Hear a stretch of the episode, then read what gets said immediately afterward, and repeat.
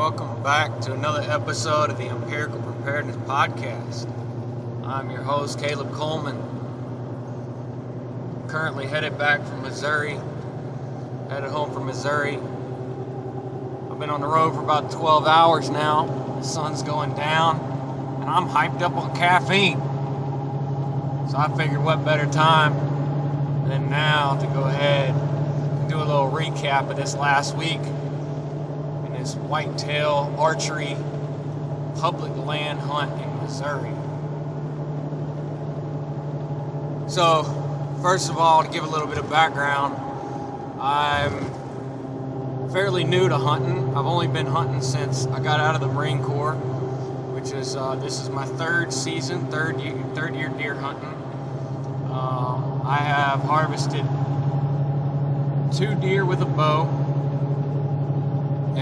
two deer with a rifle. And so this year, or this hunt, was specifically an archery hunt. And, and I'm still learning a lot. Spoiler alert, I did not harvest an animal this week. But regardless of that situation, it was an amazing trip. I learned a lot I got to experience and, just be immersed in, in God's beautiful creation. And I'm always happy when I'm out in the woods. So it was all around a good trip. Maybe one of my favorite hunting trips so far in the last three years. Um, even though I didn't shoot anything, it was just a good trip. So I figure I'm to do a little recap and just discuss some of the the lessons learned, some of the things I, I need to do better next time, uh, what I learned about the animals and the behavior, and some of the highlights of the trip of the week. What did I love about the trip? Uh, some of the my encounters with animals, because it definitely wasn't a wasted trip, man. I was out there and I experienced some wildlife up close and personal, and uh, it was pretty neat pretty neat. So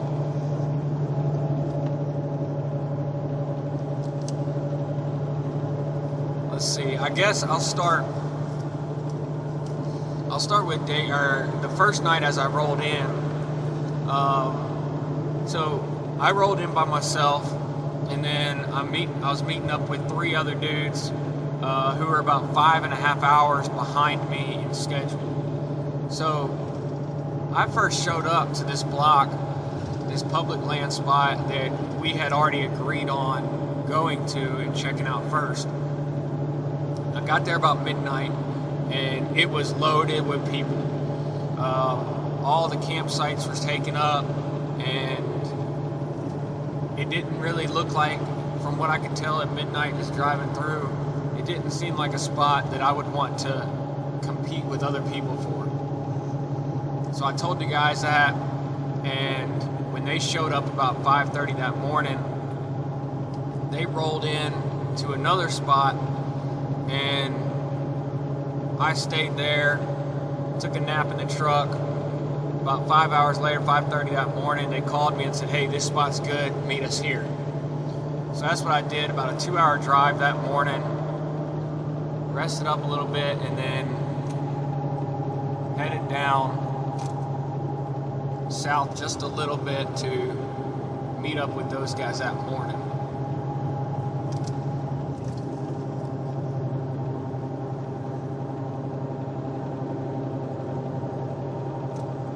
So I'm rolling up to their spot and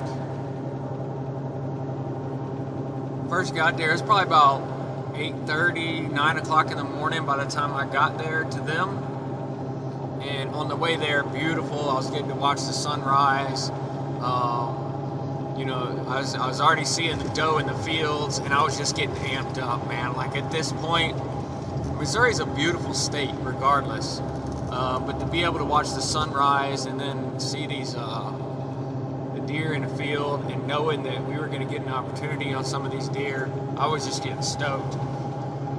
And I made a call and to see exactly where they were set up, And about that time, I was already on public land, about 120 yards into this this uh, cut cornfield.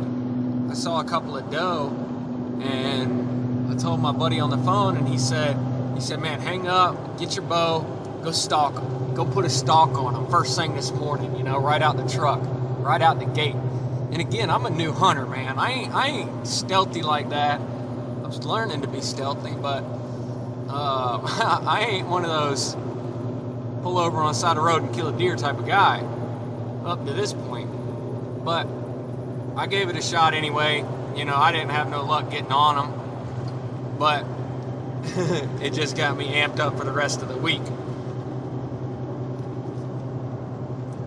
Um, so I get to camp and set up my hammock, and so I did. A couple of us did a hammock setup all week which this is my first trip doing this. So some of the other guys had kind of told me how to do it and, and what to get by with. And so it's just the hammock, sleeping bag, and under quilt, and that is key, under quilt. And then the um, A-frame tarp to cover the to cover the setup. And man, was it perfect all week. Uh, we had some gnarly storms I'll talk about later. I stayed dry, I stayed warm, um, and I was comfortable. I slept the best I ever had. So the hammock setup's the way to go. The other buddy slept in a tent on the ground and ended up getting soaked one night. He started flooding his tent. We had three, four inches of, of water on the ground all around us. So the hammock's the way to go especially in the rain. Anyway, um, so like I say, get that stuff set up at about 10 o'clock. Uh, me and Free decided to roll out to the spot that he had been scouting on the map. Get there, first things first, I ended up bumping a doe, or a couple doe actually, as soon as I stepped in the woods. So I was like, eh, might as well keep an eye on this area. Maybe I can set up in a tree and maybe they'll come back. And um, so that's what I did for a couple hours. Sat on this spot and I had good visibility. I liked what I was seeing. I was kind of up on a ridge where um, they could have been coming off of a cut cornfield and then down into a creek bottom. There was some rubs in the creek bottom, and um, you know it just seemed seemed like a good spot at the time, and it may have been, but I gave it a couple hours and I just wasn't feeling it. It's just one of those situations where I just wasn't quite feeling it. So I packed up, and mind you, I got a climbing stand, a climbing tree stand. Um, it's not ideal. It is not a mobile setup.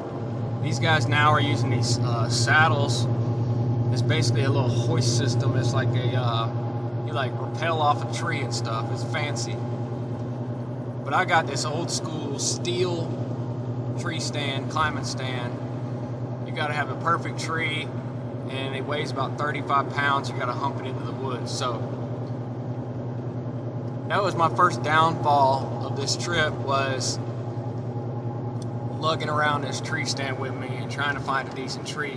Because, man, am I telling you, there weren't a whole lot of trees to climb. There weren't a whole lot of good trees to climb, and that really affected uh, my ability to get on some deer that, that I wanted to get on top of. Anyway, I learned throughout the week a little bit more about that and how to hunt from the ground. So, at this point, I packed up my tree stand and I was looking at the map and I was scouting the map and I came up from the, from the top cornfield down into the bottom and it's super thick, a lot of briars and um, just some nasty stuff. And then across the creek, there was a soybean field that I wanted to get to. Well, this creek, first of all, it's a dried up wash bed. There ain't no water in it, so I guess it's not really a creek, but it's a dried up creek, dried up wash. And uh, it's about 12 foot face walls on it, covered in briars all over the bank. anyway, I made it across after some just real getting after it. I, I wasn't quite enjoying it, but I made it across and get up on this soybean field, and I immediately find these scrapes, boy, and I got excited. Uh, first evening hunt, and I'm sitting on top of some scrapes that just felt good to me, you know.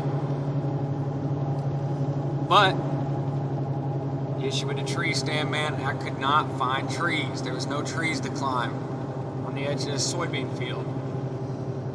So what I ended up doing is I kind of scouted the general vicinity, walked the soybean field, and found a little little deadfall spot, little brush pile that I decided to sit on. And my thinking was, this is a long L-shaped soybean field, wide section, and then the L, the the little the little L finger that comes off of it is a narrow strip. So I'm sitting on the corner of this field where I can see both directions of this L field. And also, I'm about 35, 40 yards away from a nice healthy scrape sitting right here. Um, licking branch and, you know, and this, you know, fresh touch scrape. So I was like, all right, this will be good. If nothing comes up in this scrape, at least I'll get a, a view of this entire area and I can come back. Well, 5:30 rolls around. 5:30 in the evening and boom, he pops out of the wood line onto this uh, the narrow narrow section of this field 120 yards down this field I see him pop out and I immediately knew his his rack was tall and I immediately knew he was a buck. You know, sometimes with the younger bucks, you got to get a little binoculars on them just to see. But I could tell he was a buck. I saw his rack, and I started getting excited, Bo. I put my rangefinder on him 120 yards, and I saw, started counting. Now, in Missouri, they got this law that you got to have, or, or a buck has to have four points on one side of his rack to be a legal shooter. So, you know, essentially, he's got to be an eight, maybe a seven, or even my buddy saw what, what may have been a broke broke off side or a cow horn on one side, which is interesting. So, four on one side and a one on the other. Anyway, had to have four points on at least one side of the rack. And this dude had a tall, narrow eight. So I knew right off the bat he was a shooter. And I watched him come in from 120 yards and he walked straight towards me, man. And he was he was moving. He wasn't running, but he was walking steady right towards me. And uh and I got to just oh man, it was a cool experience. My first probably the biggest buck I've seen in person other than maybe one other one that I had a glimpse of but didn't get a good view of. But this one was, you know, a good three or four minutes of, of just watching him. So he's coming towards me, and I'm on the ground trying to get my release hooked up to my bow and get into a position where I can range him and you know draw my bow on him while he's walking towards me and that's the tough part about being on the ground. If you're ever hunting on the ground, man, they they spot anything that moves. And then luckily I had good wind, so he didn't smell me. But being on the ground, you got to deal with the wind even more so. And they just they'll see you, man. They'll spot you out of nowhere. Well, he comes up about, the last range I had on him was about 46 yards And he ended up taking a few more steps than that. And he looked at me, man, and I just knew it was over. I knew it was over. I tried my best to close my eyes. There's a little secret I was told to close your eyes, and they won't quite bother if they don't see your eyeballs. But he didn't like it. We stared at each other for a second.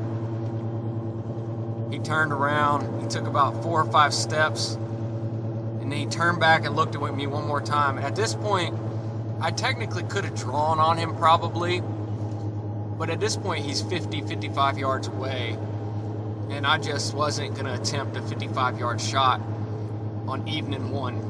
You know what I mean? Especially a deer that's about to run away. So he caught me. He caught me right there, barehanded, and um, he took off back to the direction that he came. And uh, anyway, awesome experience. First evening. I also was told, let me just say this real quick. I was told, don't shoot the first eight you see, because there's going to be more. And I also like, so I had that in my mind. Don't shoot the first eight point you see. Um, being on the ground, him walking towards me, I wasn't too concerned. I wasn't too upset about not having a good opportunity to shoot this deer. I just enjoyed the experience of getting him to watch him come in, you know? So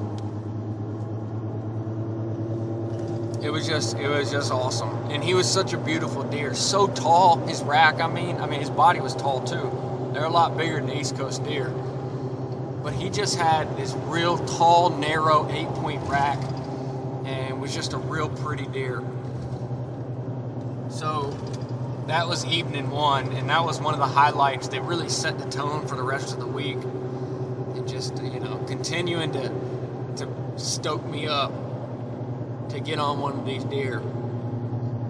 Um, and then, so the following day, we had a haul in the woods. I ended up doing about a mile and a half, two miles into this into the woods for a, a different spot. Um, we didn't stay in the same spot very often. We moved around a lot, especially early on. We were trying to get on these deer. We were trying to find a spot that we knew there was some big boys and that we wanted to you know, that we could play strategically and, and have the best opportunity at a, at a big deer. So anyway, um, the following day I was on some doe, um, but that was about it. And then one more, so day three, I went back in there where all the doe were, you know, a mile and a half, two miles in. And I liked this spot. I really liked the setup, and I felt like I had a tree set. Uh, I had my tree stand in a tree. Uh, I was watching this this game trail. I had really good wind, and I just knew that if they were going to come in there, and if I was going to have a shot, it was going to be right off of this main tractor trail, down this game trail, and then into this little oak flat and there was some rubs in there. They were either going to get on a hot scent or they were going to just get in there and eat some acorns. And sure enough, 7:45 in the morning, just after shooting light. Shooting well, shooting light is seven seven, you know, 7:08 or so. So 45 minutes, 40 minutes after shooting light, I see this deer rustling through the branches and I got ready, man. I was, this is it, day three.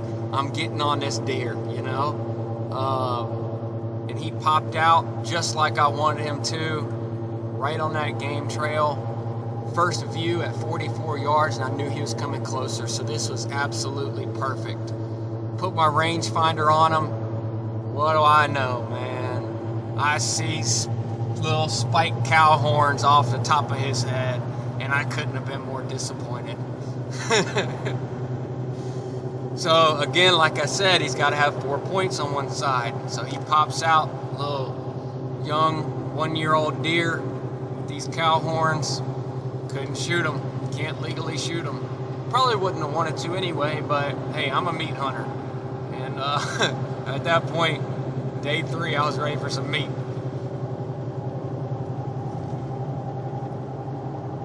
anyway, he come around and he's still walking, he's hanging out, and he stuck he stuck around for probably 10 minutes. I just had to watch him.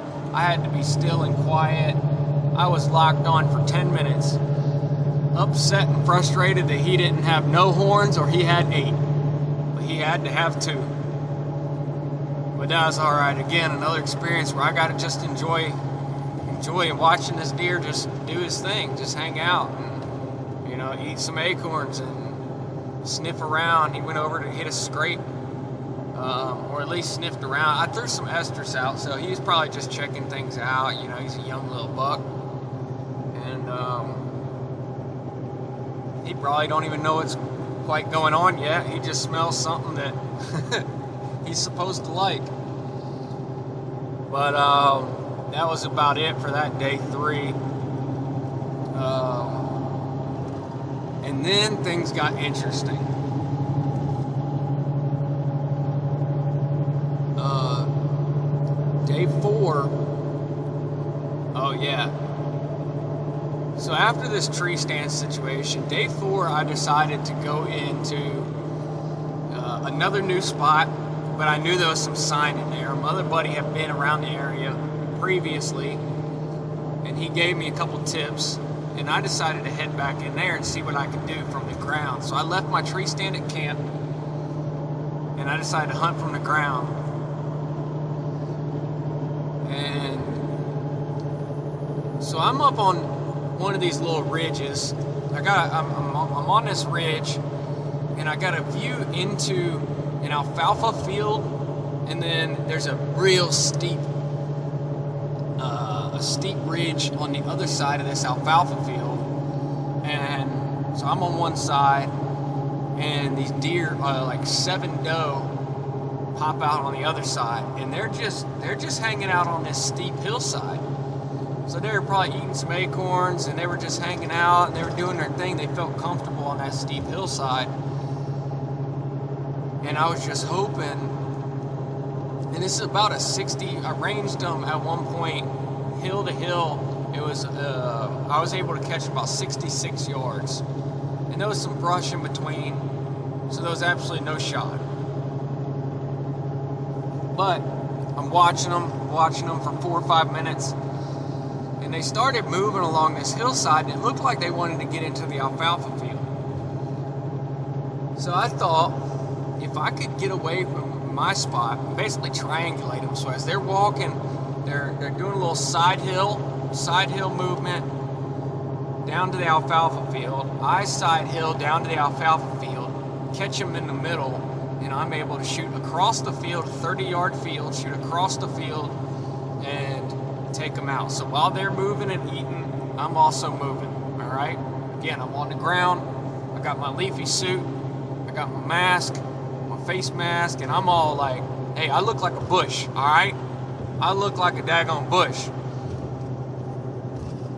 And so as they have their head down eating acorns, I take about two steps. They walk a little bit, I'm not moving. They eat some more acorns, I take another two steps. And as they kind of actually got further away from me, I end up closing about 40 yards. I got about 40 yards of distance I made up on these on these doe and at this point, I'm 15 yards away from the edge of the field, and they're now on the edge of the field a little bit down the field a little bit further. So it was still at this point about a 50 55 yard shot, but I felt good about what I had accomplished up to this point. You know, being able to cover some ground like that while they were still there, it just, hey, I'm, my skill level's increasing and I felt good about that. But unfortunately, I had a real bad wind, and they caught my wind. They didn't see me, but they caught my wind. It was swirling in this bottom, two ridges on either side. It was swirling, and they caught my wind, and man, they took off up that hill as soon as they smelled me. So that was that. They were gone. Um, I decided to come back that evening. This was morning time. I decided to come back that evening. And this, I, have learned that that's a bad idea, all right? One of my lessons learned if you blow deer out, don't go back. Just leave them alone, all right? They know your scent. They're not coming back. They're scared. They got plenty of ground to cover. They can roam. Let them move on. You move on. Find them somewhere else. So I wasted an evening basically by going back. No, no, no. Excuse me. I didn't even waste the evening. Let me backtrack a little bit. So the doe didn't come back. But, caveat, I decided to sit on this tree, on this alfalfa field, where there was about, because I walked in when it was dark. I walked in on this alfalfa field when it was dark. I didn't quite get a good glimpse of everything that was going on, but as the morning hit, I saw the does and I got back on the alfalfa field in the afternoon. I started seeing these fresh scrapes. And now the, the edge of the field is lined with these fresh scrapes, and it got me pumped up, man. It got me pumped up. If a buck wants to hit this scrape in the evening, just like he did on day one, I'm gonna have an opportunity at it, right? So I'm sitting in this tree. Hey, the setup is there, man. The setup is there. And sure enough, that evening, 618, 618, this buck comes in. Boom, right there. First saw him, 15 yards. 15 yards, man. I got ready. I got my, my release hooked up to my bow. And man, I'm staring at this deer and I'm counting his horns. I'm counting, and I can only count six. There's only three on either side. And let me tell you how disappointed I was to count three horns on one side of his head when I know he has to have four. So This deer is at 12 yards, perfectly broadside. I'm in a tree. Man, I could throw a knife at him and kill him. I could jump down and tackle him and rear naked choke him. But nope, he's only got three horns on one side of his head, which means I gotta let him go. Anyway, I, I let him walk. He continues to walk this alfalfa field now it ain't a long field, so I get to watch him. I get to watch him walk the entire length of this field.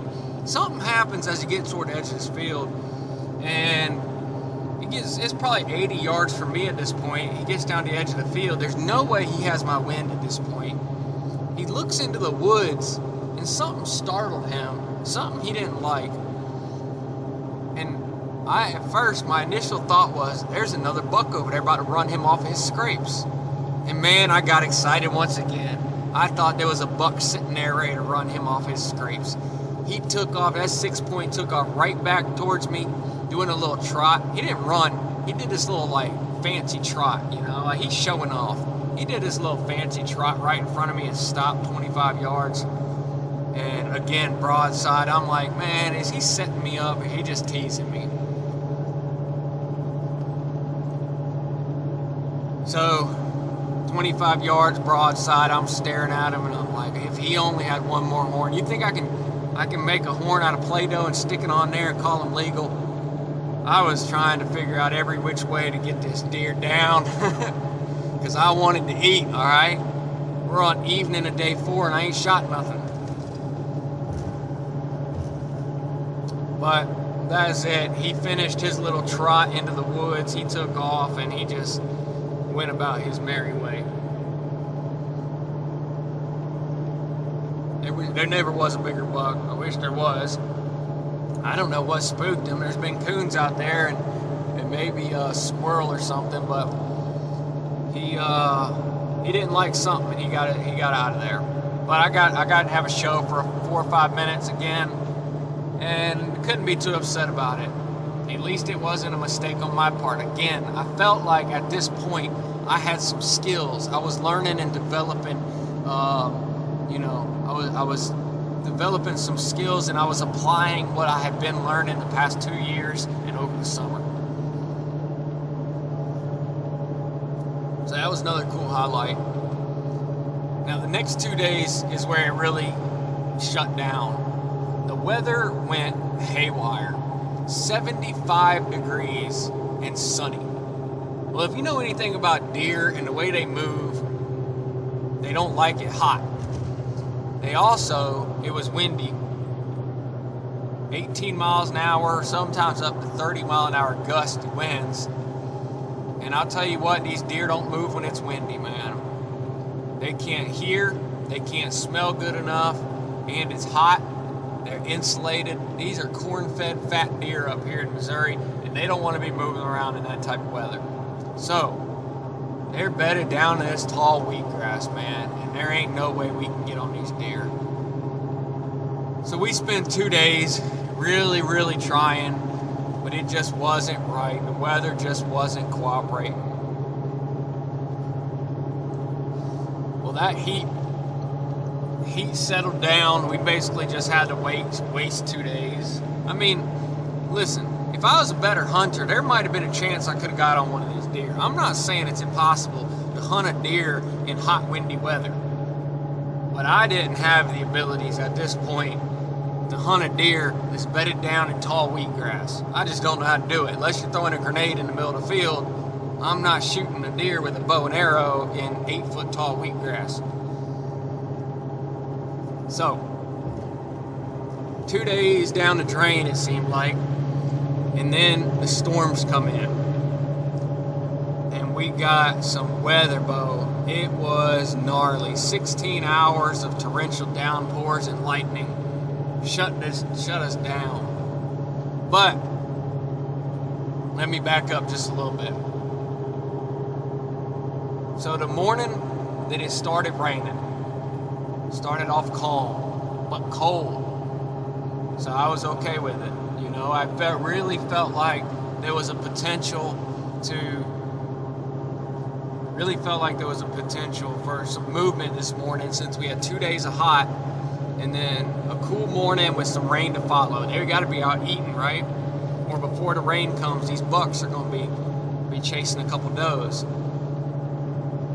So I got in a new spot once again, made a mistake. Should not have gone to a new spot this day. I should have gone what I knew at this point. New spot didn't pan out. So I sat through some sprinkles that morning, a little bit of rain off and on and about 10:30, 11 o'clock, I decided to pack it up, and I decided to make my way back down. It was about four or five hundred yards, but I decided to walk into the winds. I had real good wind. I wasn't blowing deer out. Rainy conditions, and scout back on this area where the alfalfa field was and, and where I knew there was some scrapes and some rubs. And I wanted to get back on there, but from a different angle, approach it from a different angle, and see where these deer are. If they're bedded down nearby, which I expected they were, and they were just moving into this field for a specific reason, or they were crossing this field to get from ridge to ridge, but they were bedded down nearby, and I needed to find out where they were. So,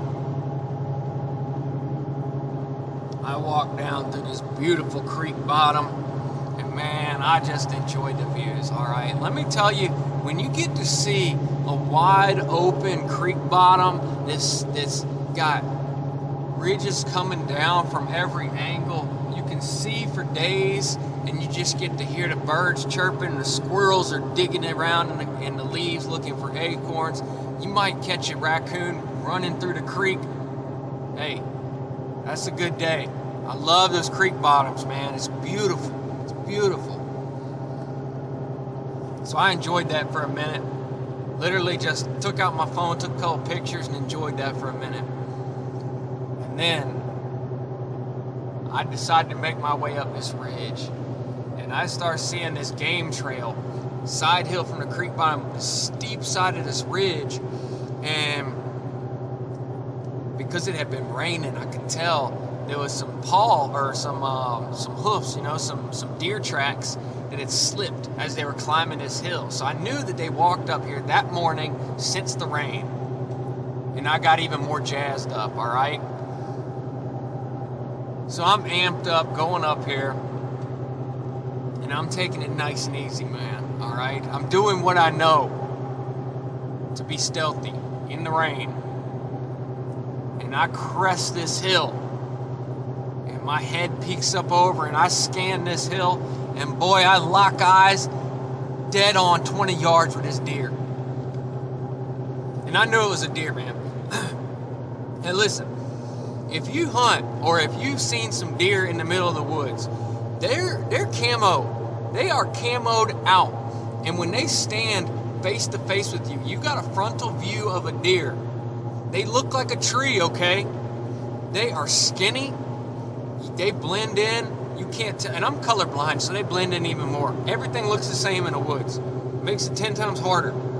I probably think I'm more color, or I think I'm more camouflaged than I am. I'm probably standing out like a sore thumb to these deer, but they're camo to me. But this is what gave it away to me. I'm scanning across and everything looks right. There's trees and there's leaves on the ground. But I see these two eyeballs. I see these two eyeballs staring at me. And I knew, man, that this was a deer. And I look above these eyeballs and I start seeing branches come off of his head. I see eyeballs and branches. And I knew that there was a buck with a rack standing 20 yards in front of me. And I got excited. But I also was a little bit disappointed because I knew I made a mistake. The fact that I was face to face with them, the fact that I saw eyeballs meant that he saw me. He knew exactly where I was, and there was no way I was getting away from him. There was no way I was getting an opportunity to draw my bow at this point. I didn't even have an arrow nocked up. My arrow's in my quiver. I'm just taking pictures of a creek bottom and I crest this ridge, and he's standing there looking at me. So anyway, I got to I got to look at him for a minute, and it was about a good 20, 30 seconds, I think, that we just kind of stared at each other. We were just looking, man. Who's gonna make the first move, right? Is he gonna move or am I gonna move? What's it gonna be? Because at this point, he still didn't have my wind. Okay, he didn't have my wind. He just saw me. And that's not the end of the world for a deer, okay? They're going to get a little spooked. But the wind is what's going to scare them off faster than anything. So who's going to move first? Him or me? Well, it sure as heck ain't to be me, all right? I ain't moving. Well, he moved. um, so he moved he just didn't like it. All right, 20 seconds I looked out. and I'm telling you, okay, he had at least eight points, and he was wide. He was wider than his ears, at least eight points.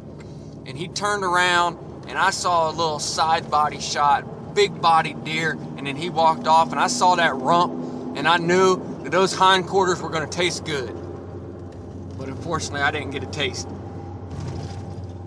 He took off, and that was the last I seen of him and it just is what it is. I blow a lot of deer out of the woods, and another lesson learned. Um, movement in the woods is key. I'm learning how to work with the wind a little bit better than last year, but I also have to learn how to be a little more stealthy. And I need to learn patience. I need to learn when to sit still because I can get in there and think that I need to go from A to B and set up when in reality those deer might be in between A to B. You know what I'm saying? Does that make sense? Uh, it, in my mind, I'm thinking if I can get to B, I can see the deer. But those deer don't think that way. Those deer are everywhere, and they're watching you before you watch them. So, another experience, another cool little deal, another, uh, you know, another encounter with a deer, uh, but just no shot. Um, Okay. Where's that put us? At some point, either that day. Oh no.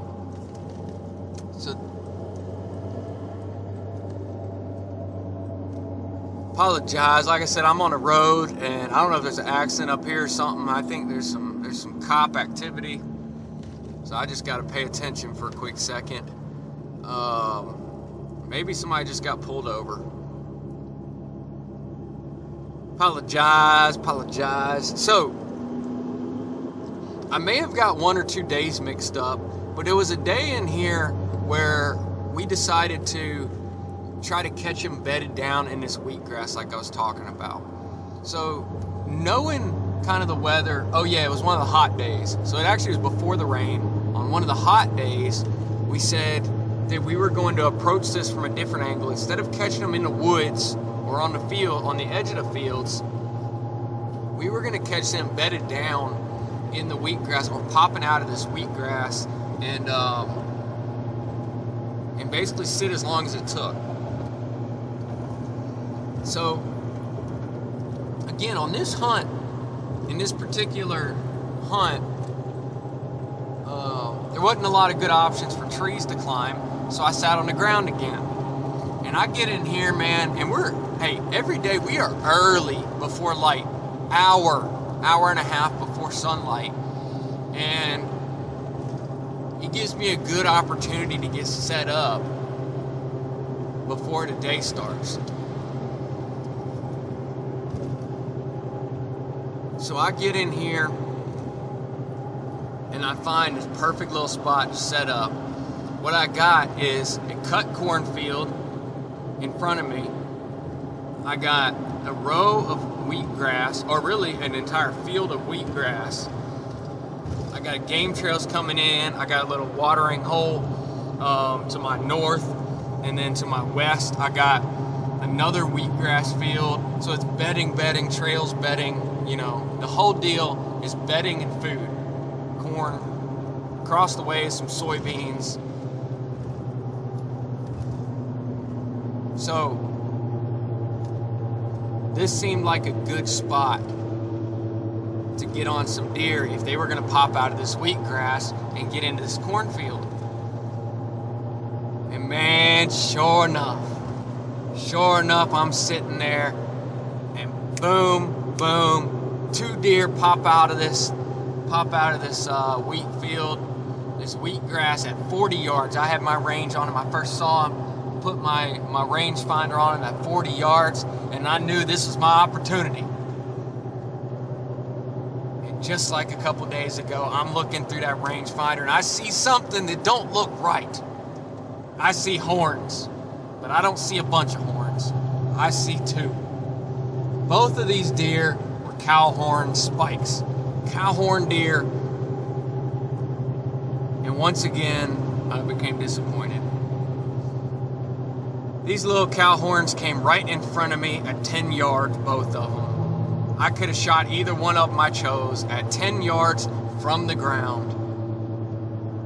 But I couldn't. I couldn't shoot them because they weren't legal. They had one too many horns. So, anyway, another experience, lesson learned. I did good though. If that was any other deer, it would have been dead. I didn't blow the situation, but, and I picked a good spot. I liked what was going on, you know. But unfortunately, they just weren't legal deer.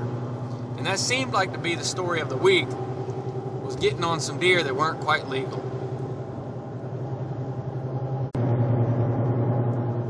All right, that last audio cut off for some reason. I had to stop and get gas anyway. So, um, to get back to this this trip for a few more minutes, and then I'll kind of wrap this thing up. You know, regardless of regardless of being able to capitalize on an opportunity to harvest a deer this week, I had an amazing trip. I had some awesome encounters and all of us, everybody that went had their own experience here. One buddy had an on the ground, 10 yard, up close, impersonal encounter with a estimated 180 inch non typical. A deer that, that's only seen on TV, a mythical beast, you know, a deer that legends like the stories are made up about.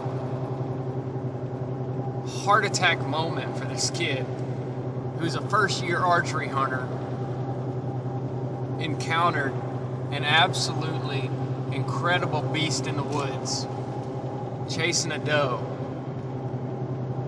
And that's pretty surreal, you know what I mean? So he had his experience.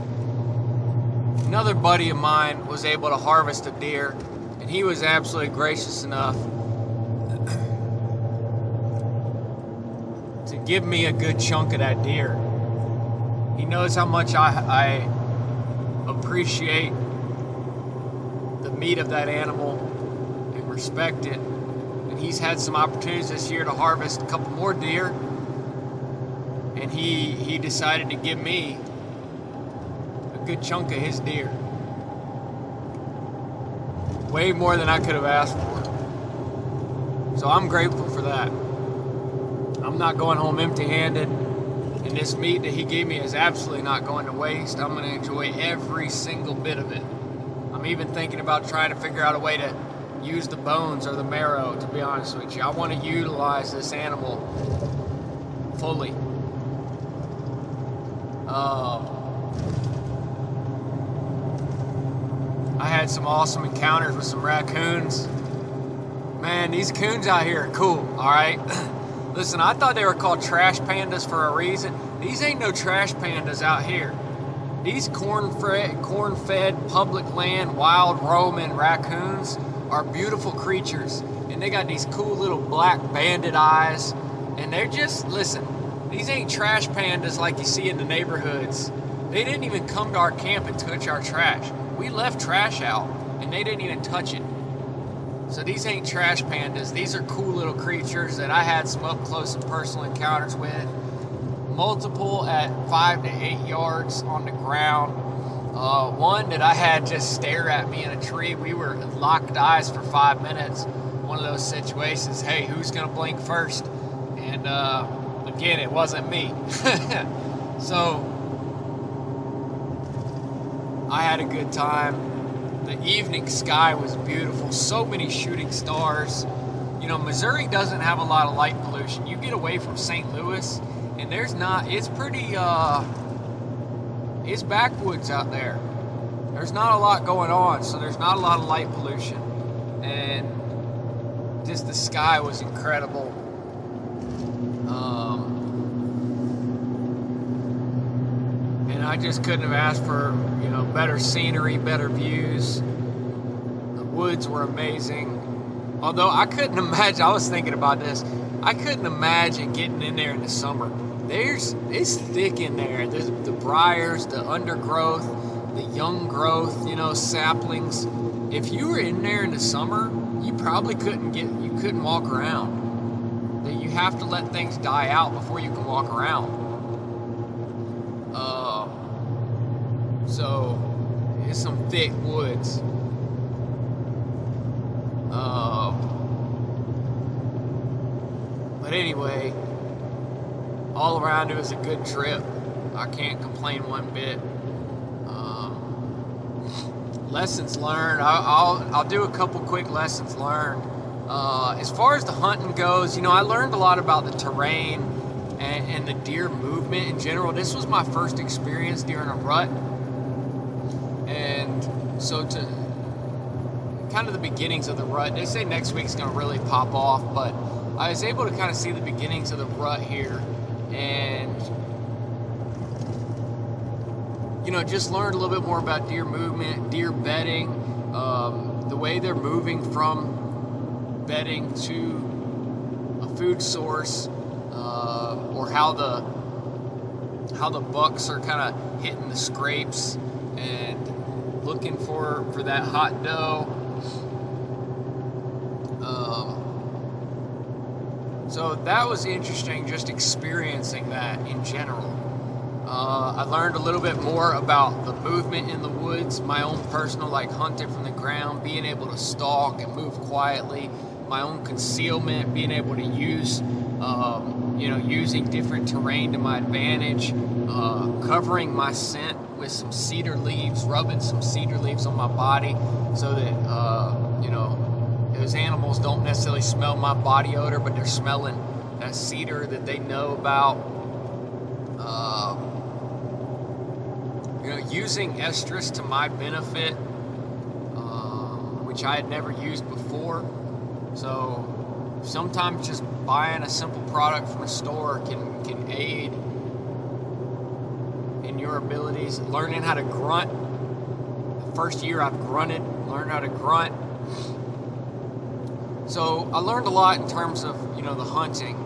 Um, I learned a little bit in terms of my gear. You know, we had a rainy day, and I stayed dry and warm. I had some good gear that uh, I was able to utilize perfectly. The hammock setup was so comfortable, and I would recommend it to anybody. That hammock is perfect. The under quilt is a game changer. I slept amazing, and I felt refreshed. Uh, my diet, you know, I'm, I'm working on this carnivore diet, and I had to slack a little bit. I ate some Clif Bars, all right? I ate a few Clif Bars in the woods, but I tried to to prepare a lot of hamburger while I was out there, eat a hamburger in the woods if I could, eating a lot of eggs. I still was on track for four eggs a day even while I was out there, and that was awesome. So I had an energy level, man. No alcohol, um, no substances, no nicotine. And this is the first year that I've been sober like that in the woods. And let me tell you, man, it's a game changer, all right? The energy levels are high, and I realize I don't need nothing to sustain me, right? I just need some calories and some water, and I'm good to go. A little salt. Give me some salt and some water, and I'm sustained, all right? And and that feels good to know that I don't need nothing else. Because in the years past, man, dude, give it to me. I'm taking it. I need a stimulant. Give me a stimulant. Um, Although I start the day with coffee regardless. Hey, listen, I need some caffeine, okay? Or I want the caffeine. Whether I need it or not is beside the point. I want some coffee in the morning to get me going. But my, I had consistent energy levels. I slept good. I stayed on track. I didn't waver too far from a routine. Uh, and that just kept my mood up. I'll be honest with you just because you're getting in the woods don't mean you got to eat junk. Like I, I see these guys, they go to the store and they buy all the processed packaged foods they can that has some calories, whether it's, you know, a, whatever kind of bar you can find, some chips you can find, the crackers, anything that you can open a package and eat out of a package. Screw that. Make you four burgers the night before and take you four burgers in the woods. And those four burgers and cheese are going to satisfy you for the entirety of the day and give you some daggone energy. All right? You want to you eat a burger and drink some coffee, and I promise you, you got the protein and the fats to sustain you for an extended period of time. That's what I found, and it worked for me. So, yeah. It was good. It was a good trip. Uh, we're at home now. I got about a three hour drive, three hours left. And I'll be ready to get back in the gym, man. I, I want to run. I want to lift some weights. And I want to get my diet back on point. Incorporate some of this, this venison into my diet for the next couple of weeks. And yeah, man, hit it hard training's coming, and I'm gonna get ready. I'm gonna get mentally prepared for the next year. Um, I'm thinking about doing a new bow setup. I got a cheap bow right now. I'm really thinking about doing making a couple of upgrades if I can, and and planning for next year to be to be even more prepared. And that's what this is about. Hey, I learned from an experience. I'm going to train so that I can be prepared, right? Is that not what empirical preparedness is all about? Listen, this don't stop. Every day of my life is this process of taking an experience, applying what I've learned or learning. I have to learn something first. There has to be a lesson learned. And if I don't think about these things that I've learned, there's nothing to improve upon. There's nothing to train. Well, I learn, I train, I apply, I'm better prepared for tomorrow or next year, right?